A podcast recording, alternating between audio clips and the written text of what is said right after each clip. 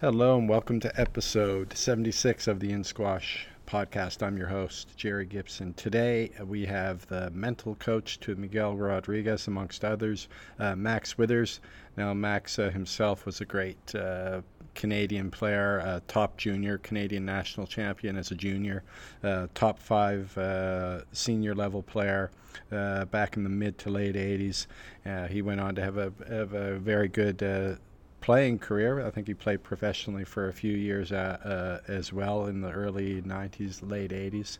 Um, and then um, also for all, for any of you who know Max, he's a he's a different cat. He's very, uh, in a very good way. He has this entrepreneurial uh, spirit. Uh, he's always had that, even back when he was uh, quite young, actually and uh, he's taken that to uh, to a few different places. But uh, these days, uh, famously, he's the the mental coach to uh, Miguel Rodriguez, amongst others. I think he works with, with a few squash players, but uh, we've seen the rise of Miguel, and he talks about how the two of them formed a relationship when uh, when uh, Max uh, wound up in Colombia Cartagena, and um, he talks about the the British Open run that we all watched, the unbelievable British Open win for Miguel last year, and a lot of that has to do with the, the few years dating back to when when uh, Miguel and uh, and Max started working together on the mental aspect of the game. He takes us through all of that and uh, some really good stuff here. Uh, about uh, how they made things work and perhaps how we can make things work in our own uh, mental game. And Max also, we, we go on to talk quite a bit about the, the Olympic bid. He has some some interesting thoughts on that, and he looks back at I believe it was the 2012, uh, one of the first uh, Olympic uh, bids that uh, were were, fought, were squashed didn't quite uh, uh, meet the standard. he has some some ideas in terms of maybe where things went wrong. Obviously, hindsight in these cases is is always 2020, but um, but uh, we need to try to figure this out. And uh, he has some ideas on that. So I know you're going to enjoy this. The mental uh, approach to the game, and also a few other uh, great tidbits as well. A b- bit of a backstory on, on uh, Max Withers as a player, and uh, you know the uh, the Olympic bid. A few uh, interesting thoughts as well. So enjoy this one, Max Withers, episode 76. Uh, well, today on episode 76, we have the mental coach, uh, famously for uh, for Miguel Rodriguez, but also he's made a name for himself in the squash game well before that as a player. Uh, top junior and uh, senior level player in Canada and played professionally for a short bit. Uh, he's also got several entrepreneurial ventures ongoing, which uh, uh we'll get into a little bit at the end of the interview. Uh, Max Withers, uh, Max, great to, to have you on and good to hear your voice. Thanks, Jerry. Thanks for having me. this is a great forum. I, I really appreciate um, you invited me to to share what I what I know about this great game of ours, and um, hopefully some people will uh, will find some benefits from it. Absolutely. Well, uh, once one guy certainly has, uh, amongst others. So uh, Miguel Rodriguez, uh, you've made a name for yourself uh, globally, uh, I think, as his mental coach. But you've been playing the game at a high level yourself, both as a as a top junior and senior player in Canada, and a bit professionally. Um, tell us a little bit about your your background as a player growing up mostly uh, in your junior years uh, in Canada? Sure. So I actually I, I learned squash in the Bahamas. That's that's where I grew up. I, I actually got to Canada when I was 14, and uh, I I decided that you know the I used to actually play a lot of tennis in the Bahamas, and obviously it was a bit cold outside, so I I ventured inside and, and started getting lessons um, in Toronto. Uh, that's where I was based uh, for for all of my junior years. Mm-hmm. So that that's that's you, where you would I, have been getting lessons from a guy, probably Goodfellow, wouldn't you? Um, I, I actually never got coached by by Dennis Goodfellow. Okay. Um, when I got to Canada, I, I played at a club which, which doesn't exist anymore called the Squash Academy, which is down on Queen and Yonge Street. I think mm-hmm. um, I think it's an office building now, oddly enough. But um, a fellow by the name of Terry Dietrich and the owner of the club at the time was uh, uh, Bill Mac- McDonnell, and his partner um, was uh, was Clive Caldwell, who's, who's oh. the owner of the Cambridge Club. Mm-hmm. So and and um, so th- those were those were the guys back then that uh, that I started getting coaching from. Most mostly Billy McDonnell. I mean, he he was he was drafted in the NHL. He was a very talented uh, athlete himself. Mm-hmm. Um, ben- ventured into the squash business, and uh, love that guy. He's I mean he was he was amazing. He, introduced me to to all the greats there. Um, Wayne Gretzky one time came and practiced one afternoon with Sharif Khan, and I was, you know, privileged to be standing around, you know, watching those guys at a very wow. early age. Yeah. So it was, uh, yeah, so it was, it was, it was back in those days that um, that I got uh, my first bit of coaching with with those guys. Um, Gordie Anderson, I think, if you know, you guys know Gordy yeah. Anderson, uh, who started um, uh, this, this, well, one of the squash revelations in in the states with with the, the court building um, forget the name of his company, but he, he actually ended up going down to Buffalo and uh, became very well known in the uh, in the squash conversion business um, and and other other types of court manufacturing throughout the United States. So those my first real mentors in in the game. Right now, you you would have uh, back then, and as a as senior player, uh, you would have competed against the likes of uh, Gary Waite, uh, Jamie Crombie, Sabir, Sabir Butt, Bobby Ballinger, Gene Turk even uh, the great Steve Lawton, and the list goes on. Um, so those days were obviously quite competitive and, and quite an eclectic group uh, of guys that you had been uh, competing against. So what what do you uh, what do you remember about those days and competing against the, the likes of uh, those uh, those great Canadian names there? Right. So I actually won the Canadian Junior Championships in 1983. So in that in that tournament, I actually beat Gary Waite in the semifinals, and a guy by the name of Bruce Bicknell from Jamaica, who had beaten Jamie right. Crombie in the semifinals. I beat uh, Bruce uh, three two. That's a blast um, from the past. I haven't heard that name for a while. Bruce is a great guy, a great friend of mine as well. Still lives in, down in Jamaica. Is unfortunately one of the greatest talents that never saw the pro tour.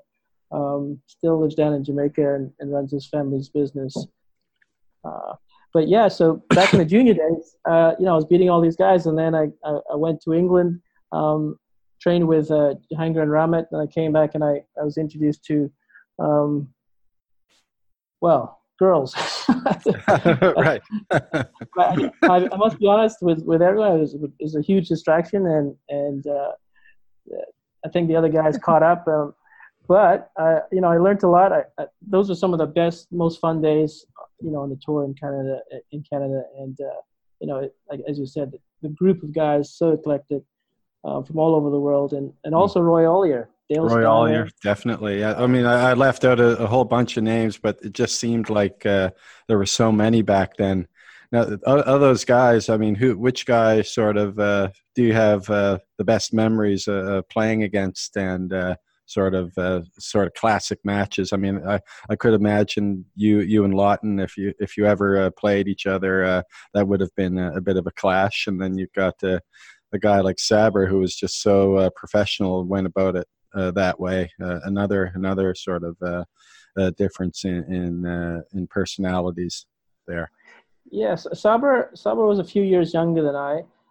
I was in, and um, but we, we became great friends when we actually started touring um, on the first tour, uh, first first PSA tours back in uh, I think 89, 90, and the next uh, five or six years. So we hung out quite a lot. We trained a lot. Um, I had great matches, as you mentioned, with Steve Lawton. We're totally opposite. I mean, he was so charismatic, and I was I was the complete opposite. Right. I, I was I was pretty disciplined. Well, yeah, I mean, I, I, I, I, wouldn't sell yourself short there. I mean, you you were you had I mean, you may not have been the most boisterous guy on the court, but you definitely had a had a stylish uh, approach to the game, like uh, more like uh, sort of like Steve in his way. Yeah, it was Steve was very outspoken, and, and um, we, we still we still um, connect on Facebook once in a while and and, and chat and, and uh, remember those great days. We I think one of the one of the best matches I ever had with it with him was uh, the Canadian Nationals. I think it was thirty over, thirty and over uh, it was a semifinals, but definitely it was one of the best matches. I won in five, but it was a it was a doozy. It was it was five games, and every every point, if you know Steve, um, was an interesting was an interesting uh, yeah. collision of, of, characters. That's for sure. collision of characters and collision of uh, of bodies. I'm sure with that wide stance that, that he liked to take on, off on the tee. Yeah, he was, but he was a great guy off the court. All these Oh, guys yeah. are great, great fun off the court. On the court, we were complete enemies, but uh, as it, it probably still is today, um, for the most part. But uh, on the court, yeah, he was he, he was an animal. Um, he was very ta- very very talented. I mean, I, I really admired some of these guys. Amazing talent. Yeah, a lot of talent there, and, and Steve had uh, had a very talented. Uh, you know, he, he could do just about anything with the ball. There, there. Yeah, to- totally agree. Um, Steve, uh, I think Steve moved back to eventually to Australia. Uh, I'm not sure if he's still playing squash at all, but um, so, so many talented guys came to Canada in, in those years. And uh, Roy Ollie, as I mentioned, was was another uh, person that I looked up to. Um, he was number one in Canada for many years. Um, I actually got to number three in Canada, uh, behind behind uh, Gary Waite and Sabir Butt. Right. Um, and that, they that they, they hadn't discovered girls the way you had, though. May- Maybe not, but uh, they, they they were they were quite disciplined. I mean, I I, Yeah, I didn't have oh, the yeah. I didn't have the talent that they they, they did. I, I was uh, you know one of one of the other guys that I got trained by was a guy by the name of Murray Lilly uh, Right. from New Zealand. Um, I think he got I remember I he had it- the sign one of the signature Black Knight rackets back in the day, didn't he? Yeah, that's right. He was one of the first uh, guys that uh, that Black Knight signed up. Um, but he was he was really famous at the time for his volleys and, and attacking bows. Um, Yeah. And I think that's where, where I spent a lot of time with him uh, during a few years. Um, and and uh, his fitness and I think he actually held the world's the world's record for the longest match. Um, I think it was against Geoff Hunt Ooh, and I think it was only three three games to one. Um, but it was at, at the time it was like I think it was an hour and forty five minutes at the time, and that that was I think the longest match that that was standing back in those days. So yeah. and they they were attritional uh, uh, matches back then, weren't they? They weren't quick, short. Uh, I mean, still you get you get a lot of attritional squash nowadays, but nothing like what it was uh, back then. yeah, it was it was very traditional. I mean, Hunt and and, uh, and Lilly. I mean, they both famous for their fitness, and I mean, it took took a took a lot of work. Um, they didn't do very much with the ball. wasn't very wasn't very fancy like uh, you know like the Jonathan Powers that came later, and um, and those kind of guys. But uh, definitely, you know, if you understand the game, so, something that you can really appreciate at the time. Absolutely. Now, uh, fast forward. Uh, well, I guess not fast forward because we're going to go back a little bit. I think talking about this part, but uh, I remember back uh, when I was a junior, and, and, and I, I know I, I spent. Uh, I think it was a winter, uh, a few weeks. Uh, you you coached me for a little bit there, but shortly after. Before that, I remember the Jahangir Khan Rahmat Khan squash camp. And I, I got, I think it was invited to to join that camp, and you were you were there along with uh, Jahangir and uh, Rahmat as one of their assistants, I think. So uh, that pairing is obviously the greatest player-coach pairing uh, in the history of the game, uh, and you were somehow uh, part part of that. So how how did that relationship uh, with Rahmat and J.K. Uh, develop for you uh, back then? Right. So what happened was um, in in January of 1983, um, I was looking for a sponsor actually, and, and Ascot at the time was I think just going under. Know, they they they uh, they weren't able to support um, sponsorship, and I was playing at the time at a club called the Valhalla Squash Club, run by a great guy that Yeah. really did amazing things for squash in Canada by the name of Murray Christensen, and so uh, you know I was I was practicing one day, and, and Murray came up to me and said, "Hey, you want to you want to have a practice with Jahangir Khan?" so I was like, "Well, uh, of course." I was like just a little you know a young guy going, "Here's the world champion, you know, in my backyard," and here I'm being invited to play with these guys, uh, albeit as, as a as a practice match, and Jahangir was actually there um, to play uh, an invitational event called the Menon Cup. Um, so what the Menon That Cup hardball, was, was wasn't it? yeah, so back then it was hardball. So they took the top four uh, softball guys and top four hardball guys. They did a round robin, um, and Jahangir was there to practice that tournament. And uh, I was the only one that played any hardball at the club, so they they invited me to to, to uh, have a hit. Um, I took a game off uh, off Jahangir that day, and, and Rahmat and, and his business manager Ron Morton uh, was was upstairs watching along with Murray Christian, and they were like, "Hey, this guy's you know he's pretty decent." I, I remember taking the game off him. I, I lost at I think it was two one, and then I, I had to go pick my mom up. So I was like, "Hey guys, I, you know I gotta go," but um, I guess that impressed him enough to to give me a sponsorship. So okay. so I had the squash, and, and, that was unsquashable. Yeah. yeah. So Rahmat and Jahangir came out with this line way way back then, and um, and Ron Morton was the manager and, distributor for the brand uh, across Canada and North America. So they gave me a full sponsorship, uh, sent me to um, sent me to London after I won the Canadian Juniors in, in May of that year, and and uh, by the beginning of November, I was sitting in front of um, Rahmat uh, in a three-hour class, learning all the stuff that uh, that he taught Jahangir. Yeah. Um, so that's that's how I got connected with him, and and uh, had, signed a five-year contract with Rahmat, and and part of that contract involved um, squash camps and so forth, which uh, which you spoke about earlier. Yeah, yeah. So, I guess uh, that would have been back uh, during the, the green and black, the iconic uh, green and black uh, ball racket uh, that uh, that Jahangir was using at, at the time, or, or, would that have been closer to the graphite racket era?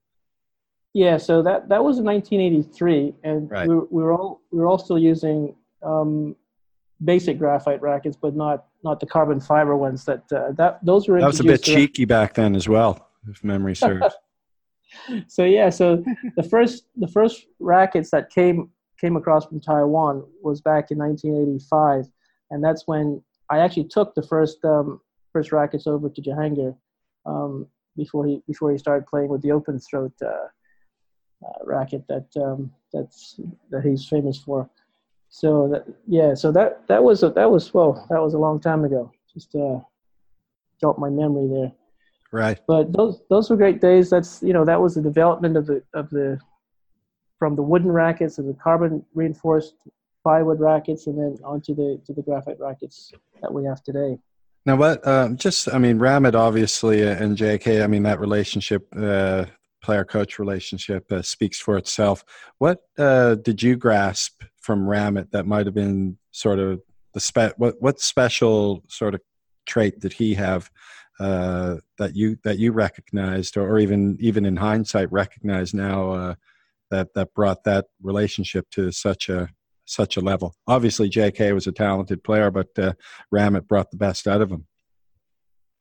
Yeah so you know since i've been studying this neuroscience and, and, and the development of the mindset of, of a squash player um, I, have had a lot of reflection on on what happened back then, and and I think one of the one of the primary, uh, I think, things that that Rahmat was really good at was his communication skills um, with Jahangir.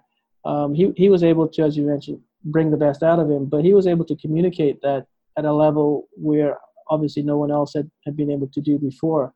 Um, you know, it was it was a very powerful it was a very powerful time of of uh, Jahangir's uh, life. Where when I say powerful, I mean the, the time of his life was was was very intricate, and and uh, you know his brother had just died, so he had a lot of reasons as to why he would you know become the world champion, and and uh, Rahmat just happened to be at the right place at the right time, um, with the right right environment in Wembley in London, and uh, and he was a, able to to train uh, Jahangir in such a way. I mean, it was it was a full.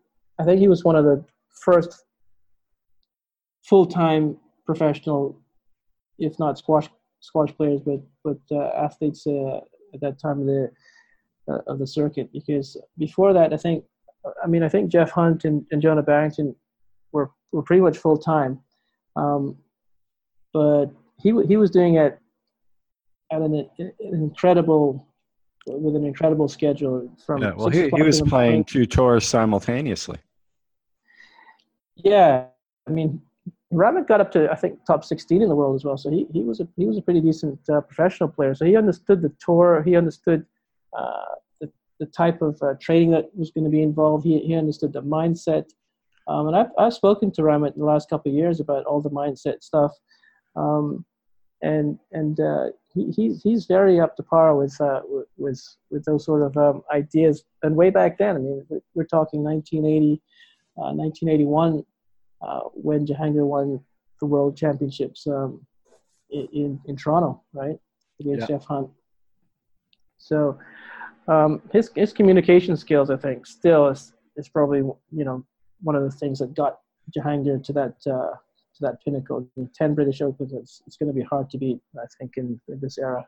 Absolutely, and and you can just see. I mean, there's a, a, fair bit of footage on YouTube, the old footage of those guys training in the mountains in in, in Pakistan, and uh, uh, the stuff that they would do, uh, and the coaching that, that he was doing with uh, Jahangir. You you can see it a, a bit on you, YouTube, and uh, it, it's quite sort of. Uh, I think it may have been unprecedented. Obviously, Jonah uh, led the way in terms of the physicality uh, involved in, in that type of training, but uh, Jahangir may have uh, taken it to another level.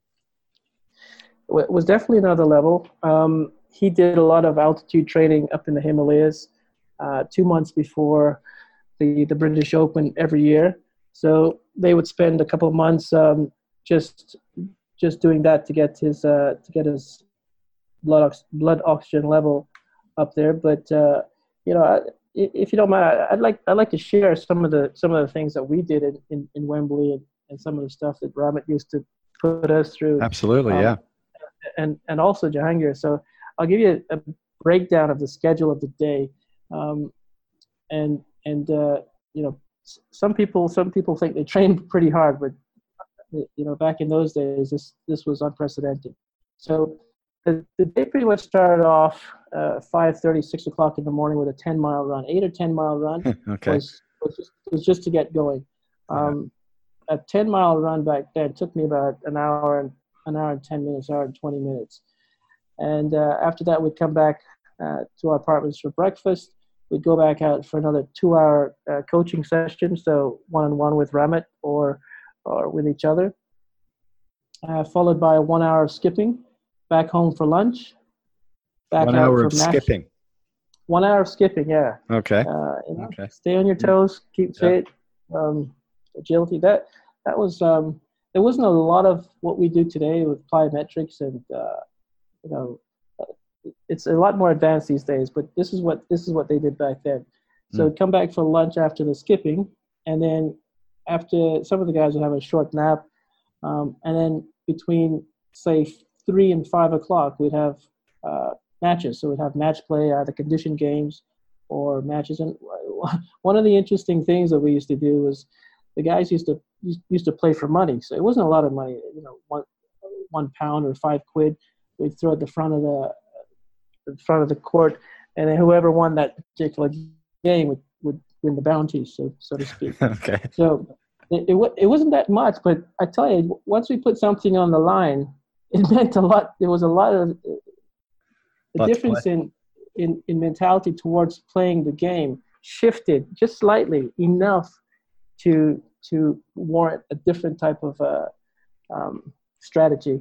Yeah. Um, so a- af- after the after the training on court with the, with the match play, uh, we we'd head into the locker room, and they didn't have a big gym or anything. They just had a few weights in the locker room, and they did weights for about an hour. So uh, bench presses, uh, you know, not, nothing very extravagant, but it was there was a little bit of weight training, and then to to finalize the day, we'd head head to one of the local, um, uh, I guess YMCA's or whatever they had in, in, in, England, and did an hour of swimming.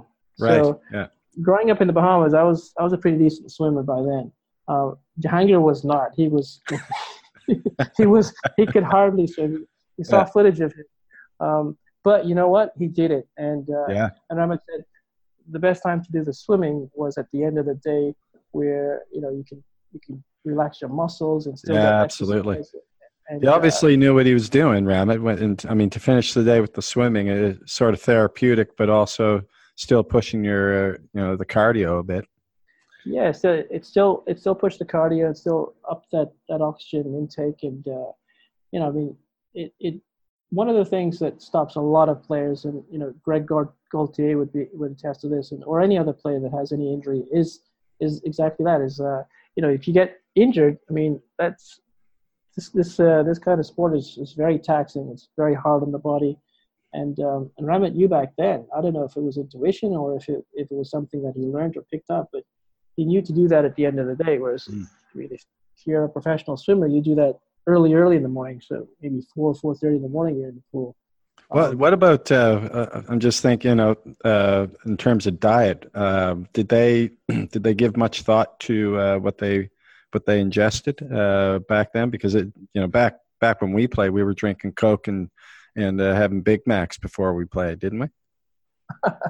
yeah, so we we didn't really know much about diet back then.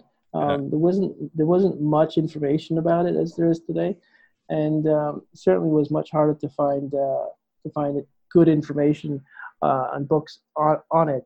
Um, but it, it it was around, but our diets were completely horrendous. I guess I guess with I mean, those guys, it would have been a bit more just you know not necessarily knowledge, but common sense uh, would prevail. I, I, would imagine. Well, I mean, I, I went I went to England and um, you know, my idea of a good of a good meal would be would be a, a box of fish and chips because there I got my protein, I got my carbohydrates, right? And right. I thought that was great. I'd get some ribena, which was full of sugar. Um, and you know, the, all of the stuff was deep fried and and uh, wasn't really the healthiest meal. There was no greens involved or any of that kind of stuff. Um, but I mean, there was there were tennis players that were doing other things. Um, Navratilova had had a specific diet called yeah. Eat to Win, and yeah. uh, and so forth. But um, the squash players, I mean, Jahangir and Rahmat, I mean, they ate a lot of curry chicken and, and, and yeah, but it wasn't really it wasn't really the most uh, you know clean and cut diet that uh, that exists today. Right. So. Right. Well, Max, uh, you know, we could talk this could be a you know podcast episode in and of itself. Uh, I'd like to fast forward a bit uh, though. Now you and I lost touch. Uh, I guess when I was in Seoul uh, for a few years there, didn't re- we didn't really touch base that often, and eventually you found yourself uh, uh, in Colombia. Um, so. And, this is where your relationship with Miguel, I guess, took off. I'm assuming. So, how did it all play out for you? Just in a in a thumbnail, how did you find your way to Cartagena. So Cartagena. Cartagena, yes, Cartagena. Car- and you can roll the R. Cartagena, yes. Car- Cartagena, if you. Cartagena. If you yeah. But don't say Cartagena. Is uh, you know, Romancing the Stone and and uh, Michael Douglas screwed it up. Uh, Did they? When that movie, uh, when yeah. movie came, Is that, he, he came at. That's where I got my pronunciation. That's where I got the pronunciation from from that film. Yeah, Cartagena. everyone thinks it's everyone thinks it's Cartagena, but there's no there's no tilde over Cartagena. over that over that N. so it, okay. but so everyone comes yeah, I love Cartagena. It says Cartagena. So Cartagena. yeah, so so what happened was um, in 2006, I was still playing a bit of squash. I wasn't I wasn't playing professionally anymore, um, and I uh, I was invited to play in this the Central American and Caribbean Games, which was which was actually held in Cartagena. They built uh, seven beautiful squash courts, uh, including a, at the time a 20 foot, a 25 foot double softball court. And um, I was invited, invited to play, and I, I played in the mixed doubles. Um, and actually, we, we lost in the finals um, uh, to the Mexicans, and and uh, so that that's that's what happened. I ended up in in, in Cartagena. Um, that was my introduction, and I thought this you know this is quite an interesting city. had yeah. this what this incredible preserved walled city. Uh, um, and uh, there was really nothing else that had I'd seen similar to that in in this part of the world. The Americas being Central America, South America, and uh, you know the city today is is 486 years old. So wow. it's um, it was discovered in 1533 by the Spanish, but but it has a lot of prehistoric. Um, well preserved, obviously. Then. Yeah, yeah. So you know the walled city was just incredible. It has it has a huge uh, castle that's uh, the biggest the biggest. Um, uh, it's not really a castle; it's a fort that was built by the Spanish back in the 1700s, and even even today it would be an, an enormous project. Um, back then they had no cranes or any, any machines. It's all it's all made by hands and and horses and donkeys. I mean that that was it. Mm-hmm. So I thought this is this is quite an interesting spot. I, I had studied hotel restaurant management um, and and I had a travel agency in Toronto. I was thinking that this place actually started to take off. Could be interesting in a few years. And you know, fast forward, um, well, 12, 13 years now, um, it has. It's it's become uh, quite lucrative. It's it, mm. there's there's a lot of huge boutique hotels and big names coming into town. Um, yeah, it's a huge uh, tourist destination, isn't it? Uh, yeah. So you know, we spoke to the to the uh, to the airport um, a few years ago, and and uh, they had recorded five million passengers coming into the airport, uh, 2017, which was three years ahead of the projection uh, wow. that they they had estimated. So uh, we don't have the numbers yet for last year, but uh, I'm sure it's it's topped that. I mean, that doesn't include cruise ships, people flying in um, right to Bogota, Medellin, and then driving down here, and so forth. So it's um it, it, it's it's quite interesting. You know, we, and we've got you know the big Canadian brands coming in Four Seasons, so it's under right. construction now, and mm-hmm. so you know when that opens up, it's going to be another flood of uh, of high end tourists, uh, which is which is going to be great. I think. Well, that yeah, that'll be great for. I mean, you obviously you've got um, you've got other things set up there outside outside of squash but uh, that that's when you began to uh, began working with uh, with Miguel, I assume. So how how did this relationship? Uh, how did you strike up with the, the relationship with Miguel? I, I would uh, imagine it was shortly uh, after you you settled there. Right. So I got here in 2006 for the games, but I wasn't here permanently. I actually moved here in 2009, the end of 2009, 2010, and um, the South American Championships was being played in Medellin. Um, and the Squash Federation had invited me to come as a referee. I'm a, I'm a certified referee as well. So I went and, and refereed at the tournament. And uh, after the tournament, um, Miguel had won that actually. And, and I, I went to Miguel and I, and I said, you know, you should really think about doing some mental coaching. Um, at the time, what I had been doing was uh, I was mentored by uh, guy by the name of John Assaraf, who's in The mm-hmm. Secret. Um, and John is a business coach, but he's very specifically into into the mental coaching of business owners. Um, but he does it in a very specific way, and it's all based on neuroscience. Um, so I had decided, let's you know, why don't we try and do something with the squash players here? And I bounced it off of Miguel, and he liked the idea. And uh, so the summer of uh, 2010, we started working together uh, just on a weekly basis. Um, every Sunday, I remember those days. You know, still fresh in my mind. Uh, and uh, I think back then he was he was ranked about 36 or 37 in the world, something around there.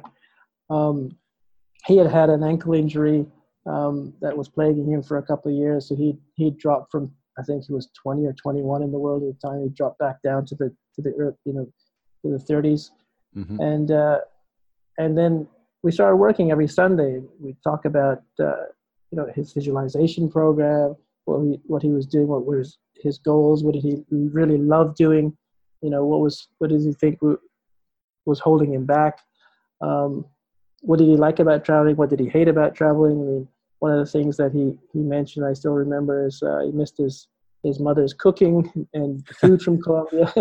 and, you know, really, you know, most most of these guys are really simple sort of yeah. things, but but when you miss something and you want to be in a different place, then you're not you're not present in the moment where you are. Um, right. And they, and, mm. and they can subconsciously they can they can really uh, hinder a person. So over over the summer we did these programs and we we, we uh, I, I, built him a, a few um, uh, we call mind movies, um, which is mm-hmm. basically a slideshow with all of his goals. Um, in there, set the music, the, set, the, the type of music that he likes. Uh, we even made uh, an image of, of, of a world ranking where he was in the top uh, top five and top ten and, so forth. Um, with the point, I mean, we're very specific about everything. Um, and then in September, he ended up winning the, the Colombian Open um, against Olli. So I mean, Olli was ranked I think 21 at the time or top 20. Right. And that was a that was a that was his first big win. And his mom called me. I was I was on the beach in Cartagena uh, having lunch, and uh, and she calls me all excited. Hey, Miguel won, da da. And uh, you know, we were we were going pretty crazy back then because it was it was a big win for him. It was a big um, it was a big comeback win, and yeah. it just it just started from that. And and just, I remember. Well, squash player did a did a great piece on on you and, and Miguel after the British Open, and uh, he mentioned in there uh, that uh, with respect to the the injury, he just he said that uh, well he gave you credit for for speedy recovery, uh, which uh, you know after the injury fell, I think he fell to the the low the around 36 or 37 in the world. So how uh, just in terms of you know people who may be suffering from some sort of injury like Miguel's. Uh, what was it that you plant? What sort of seed did you plant mentally for him to uh, get back on track uh, relatively uh, quickly? Sure. So I, I, mean, I can I can share some of the information. Uh, um, one of one of the things that that we've figured out in uh, it's it's it's very it's very counterintuitive, but um, a lot of the injuries, uh, almost every injury that we have, is starts in the mind. So mm. the type of mentality, the type of thinking that we have, uh, causes the injury, and so we figured that if that causes the injury, then it's a specific reversal of that or reverse engineering of that thinking um, would actually heal the injury. And there's been a lot of science behind it, and there's been a lot of um, people that have, have supported it. But at the end of the day, um, it's it's really a lot about belief and uh, and hmm. really training your training your mind and your subconscious mind specifically um, on on how to how to heal your body. Uh, you know, there's there's been a lot of studies um, on the placebo effect and taking a sugar pill versus a real pill, um, and a lot of times um, the human mind can actually do some incredible things, and and it's, it's very powerful in releasing specific chemicals to heal. I mean, when, when you cut yourself, do you ever think about how that how that cut gets healed? You put a band-aid over it, and you know, one or two weeks, it's completely healed. That's right. all the subconscious mind. So, if you can learn how to train your subconscious mind to do specific things consciously and then eventually we have like a four, a four levels of consciousness eventually what will happen is subconsciously you will be thinking of the right thing at the right time um, and, right. and, and and that's how we basically you know fix that fix that problem right so to, just to train yourself to think about the right things at the right time and let it happen without thinking basically yeah, so I mean, we use a lot of affirmations and something we call affirmations, uh, right. which is basically an, an, affirmation in, in the form of a question. Um, you do them at specific times. You do them, uh, and you, you you write them out in specific ways. Um, and that, and I, I love sharing that information because I mean it helps so many people. It's you know there, there was uh, I think I'm by by no means is this a the program that I that I teach is it, is it a religious course, but there there was one quote I remember from from the Bible that said Jesus never healed anyone. He just instilled the belief, you know, of people to heal themselves. Right. So, I mean, it's like a so you you'll remember John Fredericks, you know, the weasel yeah. back in back in Toronto. He he once told me.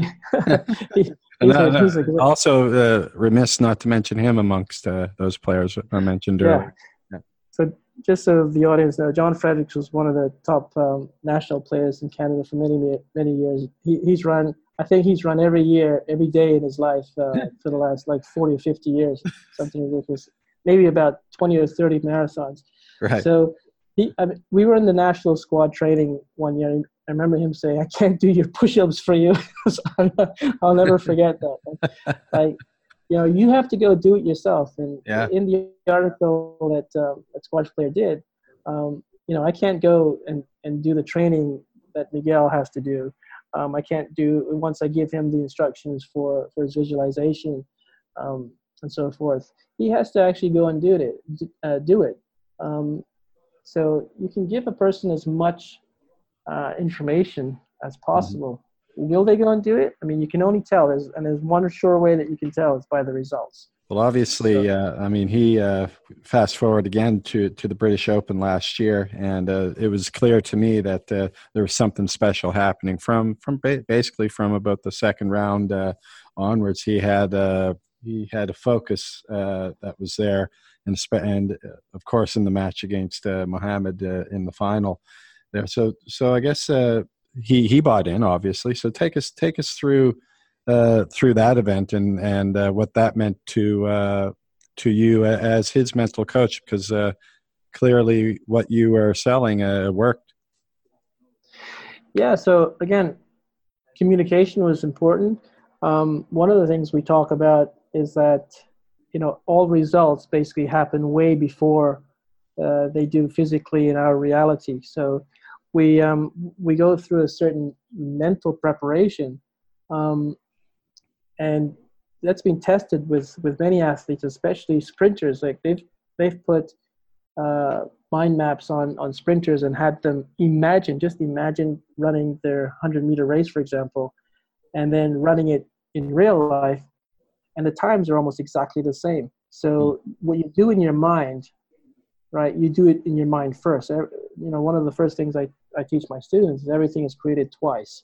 So first in your mind and then it happens in reality. Mm-hmm. Uh, and you can take you can take anything that you can that you can t- put your fingers on right now your computer your cell phone um, the table the chair you're sitting in. All of those things were created first by some someone's uh, someone's vision. Uh, in the mind a metaphysical thing nothing you can touch or touch or smell or or uh, or hear or any, anything like that and then eventually gets made so the same thing happens um, and happened with with with uh, with uh, Miguel. Um, he had created uh, a uh, an image of him winning the tournament, um, and he and he put that image on his cell phone. So the, the, the seed had been planted many many months before he even got to the British Open.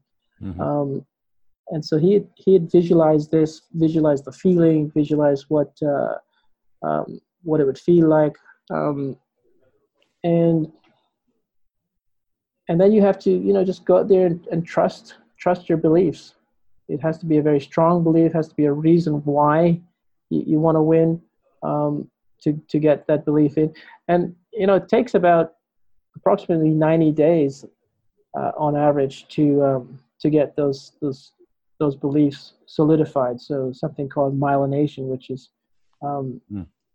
a, a neuroscience term basically that you know all the information all the connections and beliefs run through the brain and, and they connect to the body so uh, we go through those those emotions and those connections and and uh, they take quite a while so it, it doesn't happen on the court mm. um, you know people see it happening and they think okay he hasn't you know he's never beaten uh, uh Muhammad um, for X amount of years um, and never in a major major tournament and uh, so when he did that it was like, oh wow, this is you know this is amazing, and and um, but it's all done in the mind first, and and that's and and that's how it and that's how he got that's how he got the result. He believed it, he yeah. envisioned it. Well, you could definitely see the the self belief was there, and uh, he stuck. I mean, he he was stuck in from from beginning till end. He he didn't leave that uh, whatever where that place where wherever he was to get to the British Open title. He didn't leave that place. Yeah, so um, you know, he, he had made this this uh, this image and put it on his cell phone. So every time he saw it, every time he, he replied to a, a message on his phone or answered a call, it was always imprinting on his on his mind and his subconscious um, until it became something natural that, that he expected. So there's the, the word expectancy is, is another thing that we work on and it's it, you know it's, it's been tested as well in, in, scientific studies that when you expect a certain thing to happen um, there's a higher probability of it happening but i'll tell you what when the tournament started i mean he, he'd already beaten Rami ashour in the first round uh, I, am not sure Rami was was his fittest back then or if he was if he was hampered but it was it was a match where I mean, if you let Rami beat you, he's going to beat you. If you, yeah. you can't just you just can't give it to him, even if he is injured. I mean, I've seen him win tournaments. I mean, you, most people just go on the court before the match against him, and, and, and they've lost already. So, yeah. So that again, totally man, mindset, right? right? So they've decided to to to lose before he. But last year, Miguel did not decide to lose. He decided he's gonna he's gonna win every single match. But I, I'm usually the last person that that people call because um, when when people have to call me, basically, it's because you know nothing else has worked. So w- what happened with with with uh, Miguel last year is that he had prepared himself mentally. He had his beliefs down pat. So he was carrying himself in a different way. His body language was completely different. He was he was very upright. He was very uh, very positive. Um, he was basically the, you know the alpha guy walking around mm. um, Hull at the time, and uh, so he got he got past Rami, and yet I think he played Omar after that, right? Yeah. Um, Omar uh, Meguid. Ma- Ma- Mosaad, right? Mosaad, um, right, right. Mosaad. Mosaad. Mosaad and, yeah. and then and then he beat Ali, um, and, and so but so when he when he had his first first match, he sent me a message. He said, "Hey, you know, Max, my uh, feeling a little bit a little bit oozy. My stomach is," and he, I think he mentioned it in, in, the, in his victory speech. Um, and we we had to learn, uh, had to help him to settle his stomach. So we did a very simple thing at, at the time. We we did a a very simple tea, which was ginger and lemon. Um, ginger is very good for calming calming the nerves. Um, mm-hmm. But we also used a lot of uh, a lot of audios that that helps to to calm calm the brain wavelengths. Mm-hmm. Um, and I'm I'm very I'm very I, you know I believe in those sort of things. It's it's uh, again being proven scientifically when you have your mind in a specific brain wavelength that you can do amazing things depending on what you want to do. Those kind um, of audio uh, stuff you could probably find it fairly easily on uh, online somewhere. I would imagine. Yeah, yeah, you you can find them easily online, but they're not all good. Okay. Yeah. So there's some that uh, that are what we call guided meditations, mm-hmm. and sometimes the wording just isn't the right wording for the goal that you're that you're striving for. So you have to be very careful, and there's some specific types of uh, audios that are re- recorded um, in a very special way for left brain, right brain. Um, right. So you have to get those ones as well. So now, that's actually one of the, sorry that's that's actually one of the things we used uh, in his healing process. So okay. Um, okay. Yeah.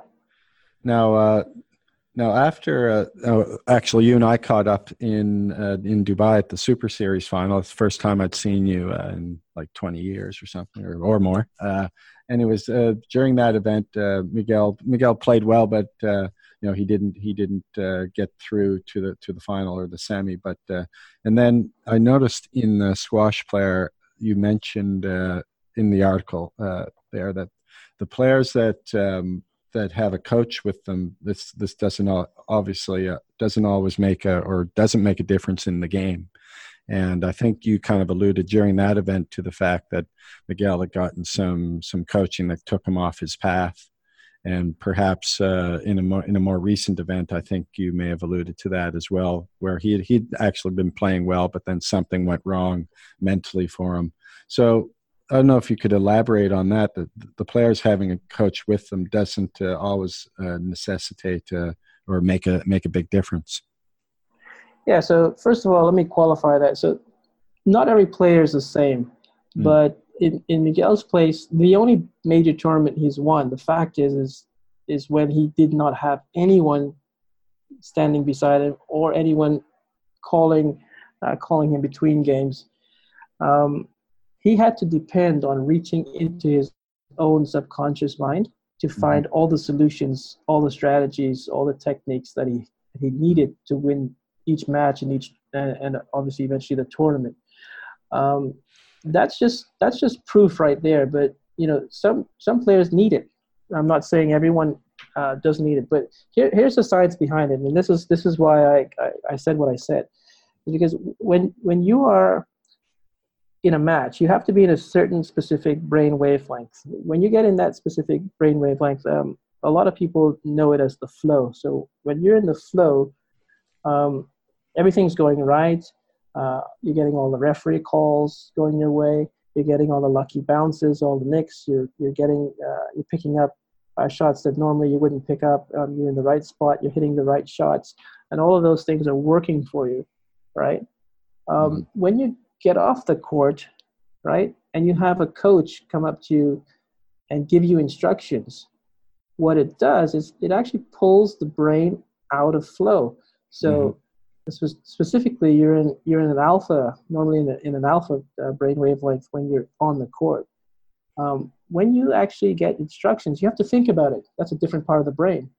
You have to switch from being in alpha to beta, which is the prefrontal cortex. When you're doing that, you slip out of flow. Now, some players can slip back into flow very quickly. Some players can't, mm. right? So that's that's the trick right there. So yeah, sometimes I mean, sometimes that, you notice, uh, you know, guy will be caught talking to his coach, and uh, he'll he'll have won the game, the first game, then he'll be speaking to his coach, and then suddenly he's kind of lost it in the second game. I mean, I mean there, there's obviously other reasons for, for that to happen, to happen, obviously, but uh, uh, maybe it speaks to what you're saying. Yeah, so you'll you'll see this all the time. I mean, I think if just just out of common sense, I think if if a player's won a game, there's not really much that you need to to instruct them on except to continue doing what you're doing, which mm-hmm. should be obvious. Mm-hmm. Um, but a lot of a lot of coaches may go in there and tell them to do other things, and and but it doesn't matter what you tell them. You basically you still have to slip out of flow to to get uh, to get the instructions and then think about what they're saying and then interpret it and then put it into action right so so that's that's the trick right there like some players need a good shouting at between matches mm-hmm. um, but you know we've discussed this a lot um, and we've looked at tennis as well tennis does not allow coaching between games no. Um, originally uh, specifically the, the reason was because they didn't, um, and this is happening in squash right now as a new rule as, as of, uh, I think, March the 4th, right? So you're not allowed to have um, cell phones uh, during during a match. Um, yeah, Tarek Momen posted some something uh, over the last, last couple of weeks, and I was I it was, seemed kind of cryptic. I, I, I wasn't quite sure what he was getting at, but uh, something yeah, so along that, those lines. Yeah. Right. So the new PSA rule states that you cannot have uh, a cell phone you cannot use a cell phone between games mm. um, a- anymore. That's that's a PSA rule, and right. and I think uh, and I think it had a, a, little bit to do. I don't know if it, it was uh, they were anticipating the future of betting and that sort of stuff, but um, whatever the case, um, tennis doesn't allow it. You're not even allowed to uh, allowed to to be coached between games in, in a oh, tennis yeah. match. Yeah, they they, they get uh, was it penalized for for even kind of if even yeah, if correct. like they're getting coached. Yeah. yeah so you know, um, Serena got penalized heavily yeah. last year at, at, the U.S. Open when she uh, when she was caught receiving you know, signs from her coach up, up in the stands. yeah, and uh, and they know it's not. But I think you know they've studied this approach for many many years, decades in fact. Um, and and and they know the tennis community knows the players will get will, will, will perform better when they're just by themselves. Yeah. Um, and they've they've got you know they've they've built a, a massive tennis uh, circuit, and they know what they're doing. I mean, they're they are basically what squash wants to be, uh, in terms of professional circuit and, and prize money and so forth. Um, right. You know, so we should follow we should follow the lead of successful traits. I mean, that's that's how we get coach. We we follow uh, coaches that are successful and performances that are successful. Why not why not associations, right? So right, uh, that makes sense. Um, yeah, it's going to be interesting to see uh, how the, uh, to hear more about about the cell phone thing, though. Um, I, I, guess may, maybe they're talking a little bit about it on, on Squash TV now with the Canary Wharf uh, event going on. I, I haven't. I've only watched a few of the matches and haven't heard anything about it, but. Uh, um, yeah, yeah, it's gonna be it's gonna be hard to enforce. I mean, you they're saying that you can you can wear a cell. Uh, uh, for example, that the Apple Watch is you know has communicational um, mm. options uh, with yeah. your with your you can receive messages, but you're allowed to wear it if you don't um, you know if it's not connected. But how, how do you check that? I mean, so you're allowed, you're not allowed to use the audio, but you can use the visual. Is basically what they're. well, they're saying you, it can't be connected to any messaging uh, device. Right. Okay. So you, you, can wear your watch, but you can't you can't connect the, uh, the messaging that you're okay. getting from your cell phone. Okay. So, well, Matt, Max, you've been uh, really great with your time. Now I know um, uh, one thing that I, I, wanted to ask you about before you go into something that you you uh, wanted to uh, to bring up as well is uh, your thoughts on the the Olympic bid. Um, you you had some thoughts on it as well, and I think I'd like to you know be great to share them. Uh, what are your what are your thoughts on, on what happened? You've you've maybe maybe heard a couple of uh, the episodes here. The BBC guy Nick Hope who came on and uh, basically just said uh, he saw the writing on the wall at the youth games when uh, when squash when the squash venue was uh, way off on the sort of off the beaten path where no one was watching. Meanwhile, breaking was uh, right there in the middle of the city and in, in the urban uh, park that they called it. And even though squash had that youth games invite, he he kind of felt that it wasn't going to go squash's way, which was what happened. So, uh, what are your thoughts, uh, anyways, on on the latest setback? Right. Well, you know, this is the fourth time that squash has been denied in the Olympic Games. I, I think we we hold the record for that. We that's one thing that we yeah. won that we've there won. We um, so that that means uh, obviously the last 16 years plus uh, preparation time, uh, which is seven years in advance of, of the decision. Might be might have been different back uh, 16 years ago, but um, that that we've that we failed to figure it out. Um, I I actually when I when I was in Birmingham at the World Masters in 2012, I spoke to uh, to Andrew Shelley uh, about you know an opportunity um, because I had the success I, I did with my business um, and also with Miguel. I thought, why not why not engage some, some guys that do this for a living? They do this day in, day out. I've got a team of guys that that uh, that pitch professionally. They raise millions and actually hundreds of millions and billions of dollars um, every year for Fortune 500 companies. Uh, you know, they're professional at uh, reading people body language, um, all these sort of things that that it, it, that basically is is what squash was attempting to do. Uh, I, I know the squash uh, World Squash Federation um, have joined with PSA, and uh, but there's there's some there's some things that you know that they they could have done differently. Of course, you look at that in, in hindsight, um, but the writing was on the wall. I mean, I, I listened to your interview uh, with the BBC guy, and and uh, you know, Squash Federation right now still has the 2012 bid video on their official website which mm. is which is obscene. At least we should. You, you would think that. I mean, the Olympic Committee is looking at all those things. They're looking at our social media. They're looking at our our following and and, and what we have. And I and I posted um, on the squash page, Squash World, a few few weeks ago or last week, um, of all the top uh, squash pages. I mean, I think Nicol David has uh, there's upwards of, of 800, 800 and 1,000 um, likes uh, or followers and and that's the top. I mean, right. I, I checked for I checked for a skateboard and the breakdancing, and they were up in the millions. Like, yeah. Um, yeah. You know, it's just it's just not even a. Well, that, that's the entertainment industry uh, all in one. There, you've got breaking combined with uh, you know music, pretty much. Yeah, Some, somehow I, somehow you get I, squash needs to tap into into something else. Well, this is this is my point on just I mean, I'm not really a researcher to, to that degree, but I, I know how to get the answers for this kind of information. And, and um, you know, 2012, um, you know, eight years ago now, it's, it's, uh, it's something that, that um, the Squash uh, Federation should have looked at. I mean, I found video footage of, um, of what this, the Olympic Association was looking for to qualify. But we talk a lot about, you know, the, the Olympic Committee moving the goalposts and all this kind of thing. I don't think it has to do with that. I mean, if you're if you're delivering um, a presentation and you want to get into a in, into a, a, major games like this, you you've got to know what you're doing. You've got to know how to present uh, to to the uh, to the association. You've got to know who you're presenting to, what they're looking for.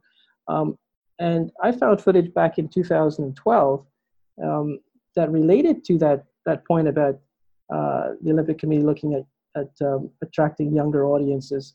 I mean, it, it was it's not that hard to find, but I'm surprised that the people that that were hired to do the, the bidding um, didn't tap into these simple things. I mean, mm.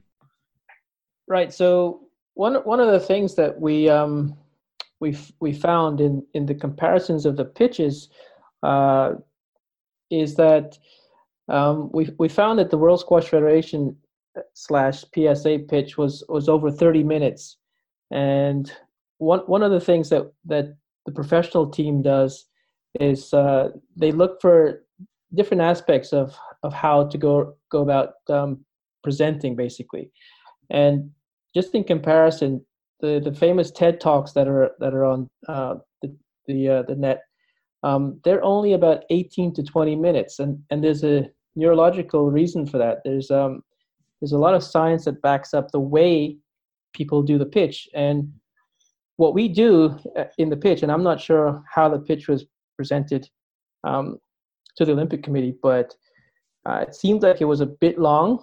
Um, and uh, e- even if it's over 20 minutes or 25 minutes, uh, what we're doing is we're we're pitching our ideas, and we think it's fantastic, and it's got all these different uh, uh, components to it. Mm-hmm. Um, the problem is the person receiving the pitch, their their brain doesn't actually work that way. They're not listening with that part of the brain that's that's interpreting all of that information. They're actually listening uh, to the croc brain, which um, you know, if you if you think about the human brain, it, it was actually developed in three stages: the croc brain, the social brain, and the neocortex. And right. we're we're giving the we're giving the pitch with our neocortex with all this with all this specific ideas and plans and and so forth. Um, but the person listening to the pitch, the Olympic Committee, um, they're listening to it with their croc brain. So it's a very simple thing. Um, they're looking for a very short uh, approach. They're looking for whether there's a threat to the to the brain, all sorts of things like this. And so professional they, guys, they'd be looking for something uh, sort of unexpected as well, like uh, or and, and, would that have something to do with uh, maybe catching them, uh, uh, sort of catching, getting catching their interest, I guess. Yeah. So my my feeling is. Um, to, well, to answer your question, yeah, if it's not new and exciting, the brain ignores it basically. So right. the people re- receiving the pitch will will will ignore it um, on a subconscious level. They're not even aware of, of of this most most of the time, unless they've studied this this sort of stuff. But my feeling is that we've been pitching a very similar underlining tone of of information to the Olympic Committee for the last 16 years. Uh, you know, uh, any of the comments that we have, it's, it's always basically about the same thing. You know, we have so many people, have 20 million um, participants, and we have so many countries that participate. Uh, squash is a great athletic sport. Um, you know, it's it, it's in uh, what 100, 148 countries, and and you know the, the court can be put up and, and brought down. Like all of those things are. It's not new to the Olympic Committee anymore. They've heard it already. So automatically, what the what the neo the uh, the croc brain does is it's it starts to just block it out because it's it's something that's it's not new. Novelty is a huge influence on the decision making factors of the brain, and and if it's nothing new that's coming around, then it, it's going to ignore it. I think probably the the most innovative thing that's come around um, is is the new squash wall with with uh, with with all the innovation. The interactive with, squash um, wall. Yeah. Yeah, the, the interactive squash wall exactly. It um, that's new, um, but I think everything else is there's not much that's that's changed really in in the approach of the pitch. And right. so we have I mean, to look. To me, it seems to me. I mean, uh, we saw what it's capable of. Uh, you were there in Dubai as well, and I guess uh, at the other uh, venues when you uh, when you were with Miguel. I mean, it, it's really great what they're able to do with it in in so many ways. But I, um, I don't know if you feel the same way, but if they're sort of uh, putting all their eggs into that basket, um, I don't, you know, I don't think that's a, a wise uh, decision either. Yeah, that's that's not going to be enough. Um, obviously, I mean, they're looking for all the criteria. So they're looking for a blanket of new ideas from the squash community, which will include and hit all of those four other topics that we talked about. So, you know, all the different revenue streams uh, uh, that that will contribute towards funding the, the games and, mm-hmm. and the squash in particular. Um, they're looking for the, the youth aspect in and and how many people are going to be actually you know viewing uh, viewing the sport. Um, yes, and they're looking for the uh, the ability to to to put down to, put up and, and put down the the uh, the court very quickly. Um, and and save space and all that kind of stuff. But um, we we still got a we still got a lot of homework to do, obviously, and and that's that's basically the point. I mean, you know, the, the guys that that I recommended to Andrew Shelley back in 2012. This was before Rio, right? So this was right. This was when the Argentinian um, uh, pitch was going out, and uh, well, uh, they've um, they've made a lot of mistakes. You know, hopefully we can correct for the next one. Uh, but in the meanwhile, all, all the great players are, are losing their opportunities to yeah to uh, they just to keep perform. going by and going by. Yeah. You know. Time just keeps going by. Time doesn't stop for anyone. No. No. that's uh, that's the truth. Yeah. So Well, I guess got- uh, I mean with LA coming up, um, there is that opportunity. I mean, it, it doesn't really bode well there either with the the other sports that uh, in America that are quite popular. But squash is really sort of uh, it seems to have taken off uh, in a big way, uh, especially on the eastern uh, side of the the, the country, uh, with all of the uh, uh, with the uh, the U.S. Uh, the academic side of it, with the American University. Uh, collegiate uh, game, and then also at the, the high school level with lots of uh, new facilities uh, there. But I'm not sure how that plays out in terms of uh, the broader appeal that uh, that they that they're looking for in terms of a new new sport. yeah, I, I- don't think it, I don't think it's enough having. I mean, I think eighty percent of the squash played in the United States is on the East Coast. Yeah, So Los Angeles, you know, the, the West Coast doesn't have very much. I mean, it it has been around for a while. I mean, uh, uh, Tom Jones and Hazel Jones um, from Squash News back in the 1980s. Uh, they started. They actually started the whole the whole U.S. tour. Um, the first one was in 1989 that I played in, and it went all over the states. We had about uh, I think about eight or nine stops, and one was in Los Angeles, um, uh, Seattle, uh, Houston, hmm and uh, a few other stops, and then we went on to South America and played, you know, some some very decent n- number of tournaments. Um, so it's been going for a while, and they those were the guys that started it. So uh, it's it's not for for lack of better terms a, the, the time thing that we should have learned by now. Um, Yeah. What we needed to do to really scale this thing, and and that has that just hasn't happened. We just re- really need a proper team that understands how to do this. Uh, Well, let's see. Uh, let's see what the WSF and the P, uh, PSA and, and the squash community as a whole. I mean, we have to get together and try to uh, correct uh, the the latest, uh, you know, uh, mistakes that we've made and see how we can go forward with with it uh, in LA. Now, uh, now, Max, I know. Um, uh, thanks so much for your time. Now, I'd like like you to tell us a little bit more about because I've I've seen a bit of it on uh, on Facebook and uh, it's sort of connected to what you're doing and what you've done uh, in squash as a, as a mental coach to Miguel and other players. Uh, the mental trainer certification program that you have going. Could you give us a little background on that? And I mean, it sounds quite interesting, and I'm sure you know we all we all do the training, we all put in the time on court, but the mental aspect of the game might be something uh, that that we'd like to learn uh, a bit more about. Right. So, uh, two years ago, 2017, um, I was invited to to uh, participate in the World Squash Federation coaching conference uh, in Bucaramanga in, in Colombia, and um, I, I presented the, the the program on on my mental approach that I use with Miguel, which is loosely based on on the business program. That was Um, before the British Open, I guess. that, that was before the British Open. Mhm. Yeah. So what what I basically uh, found in, in my research is that this the most of the squash coaching certifications don't have a very in depth element of, of the mental side of, of the co- of the coaching um, program, and uh, I looked at pretty much all the books that are out there that either professionals have written or other enthusiastic um, squash uh, authors have written, and there wasn't there wasn't much content um, to the level that that I was uh, that I was uh, performing with with Miguel, and so I thought, well, you know, someone told me this many many years ago. Um, you know, why don't you just do your own certification? Back then, it was on something something else. It was just on on the basic skills, and I thought, well, if no one else is going to do it and it's not out there, then I might as well fill that gap. And and so that's basically what I've done. So it's it's basically a certification program where I teach all the skills uh, that's that that I used uh, over the last uh, ten years um, or eight years with Miguel, and um, all the stuff that I've learned from my business coaches on a neuroscience base.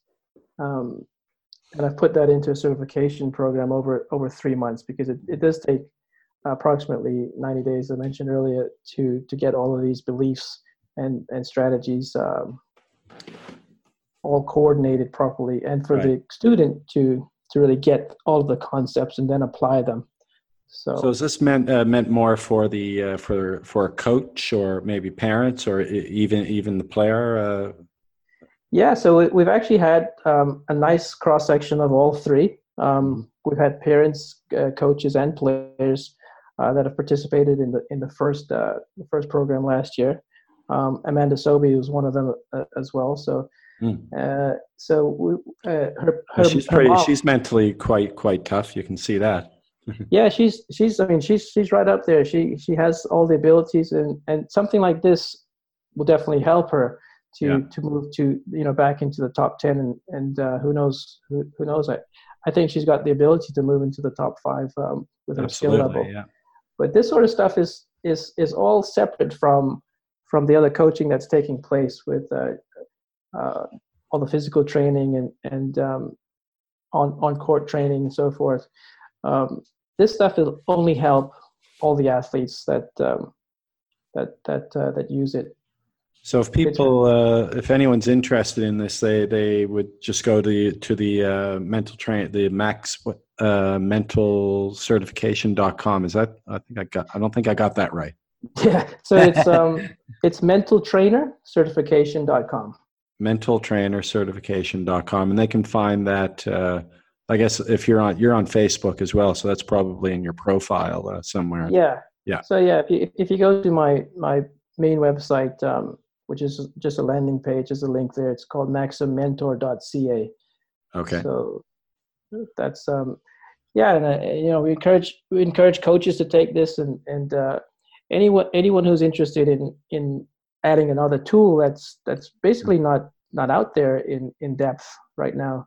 I think it's going to be um, pretty useful for all for all levels of players. Well, the proof is in the pudding, buddy. I mean, uh, you got uh, Miguel playing, got him playing uh, to to a level to get him to the British Open, and still he's playing. Uh, he he played very well in the um, in the World Open there recently. So um, yeah, he yeah he, he just had he, little uh, kind of fell off there against uh, Mohammed when he when it looked like it was going well. Well, I, will tell you, um, I'll tell you what I found out a little bit too late, um, and uh, so he, he had designed another uh, screensaver for the World Open. Yeah, and um, I actually went to Bogota uh, two weeks, a week, uh, a week before the tournament, and I asked him to show it to me because he hadn't showed it to me before.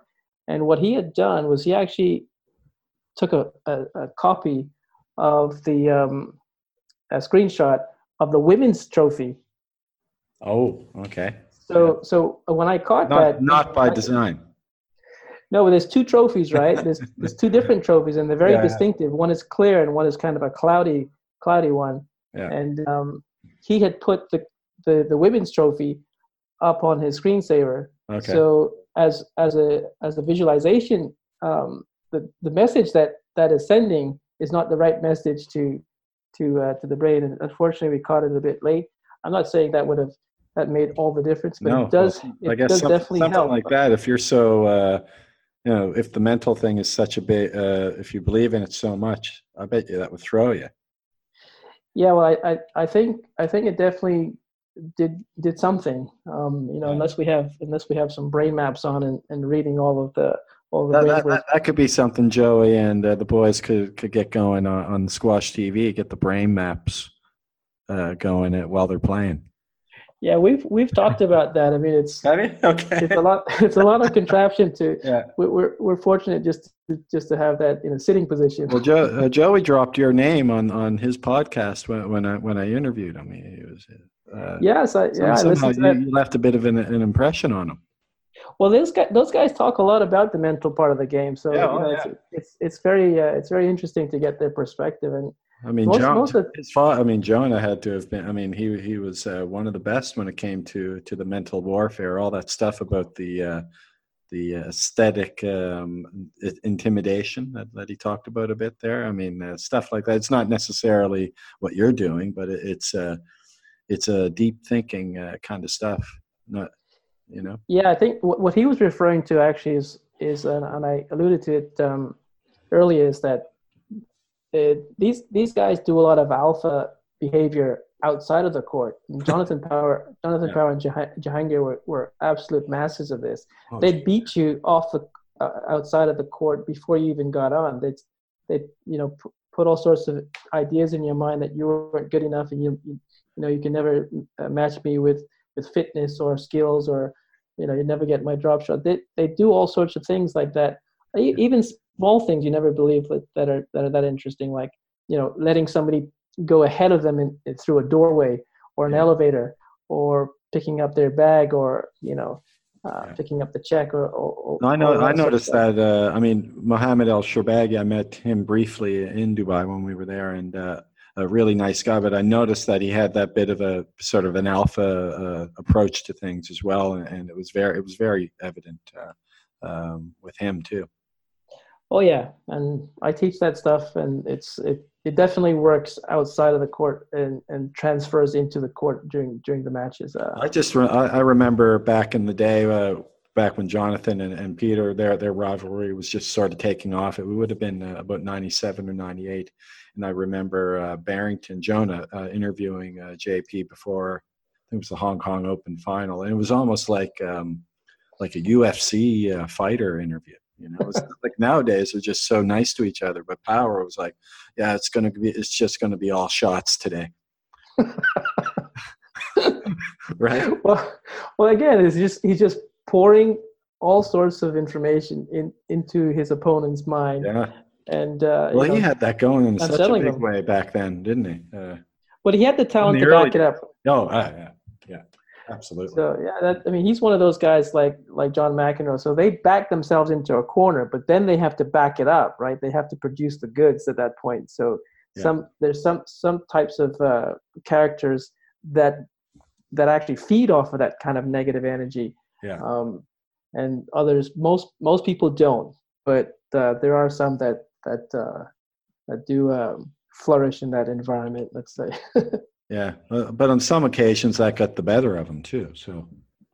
Yes, yes, it, it, it works both ways. I mean, the yeah. belief system is, is very deep and, and very ingrained. Uh, it's um, you know, human brain's been the current our current human brain has been around for the last hundred thousand years or so, and hasn't really changed that much. So, um, although we try to figure it out, it's it's still a it's, there's still a lot to learn. So I, lo- I love the I love the subject. Absolutely. So, well, Max, I, I, think we're we're we're starting another podcast here, and I'd love to, I'd love to do it again. Uh, you know, may, maybe a few sure. months uh, down the road, uh, have you back on, and uh, we can talk some more about this kind of stuff. But uh, really appreciate uh, you, Max, and want to wish you all the best. You and Miguel, and the other other I guess young Colombians you might be working with, and all the best in Cartagena and uh, I got that pronunciation right. You got it right this time.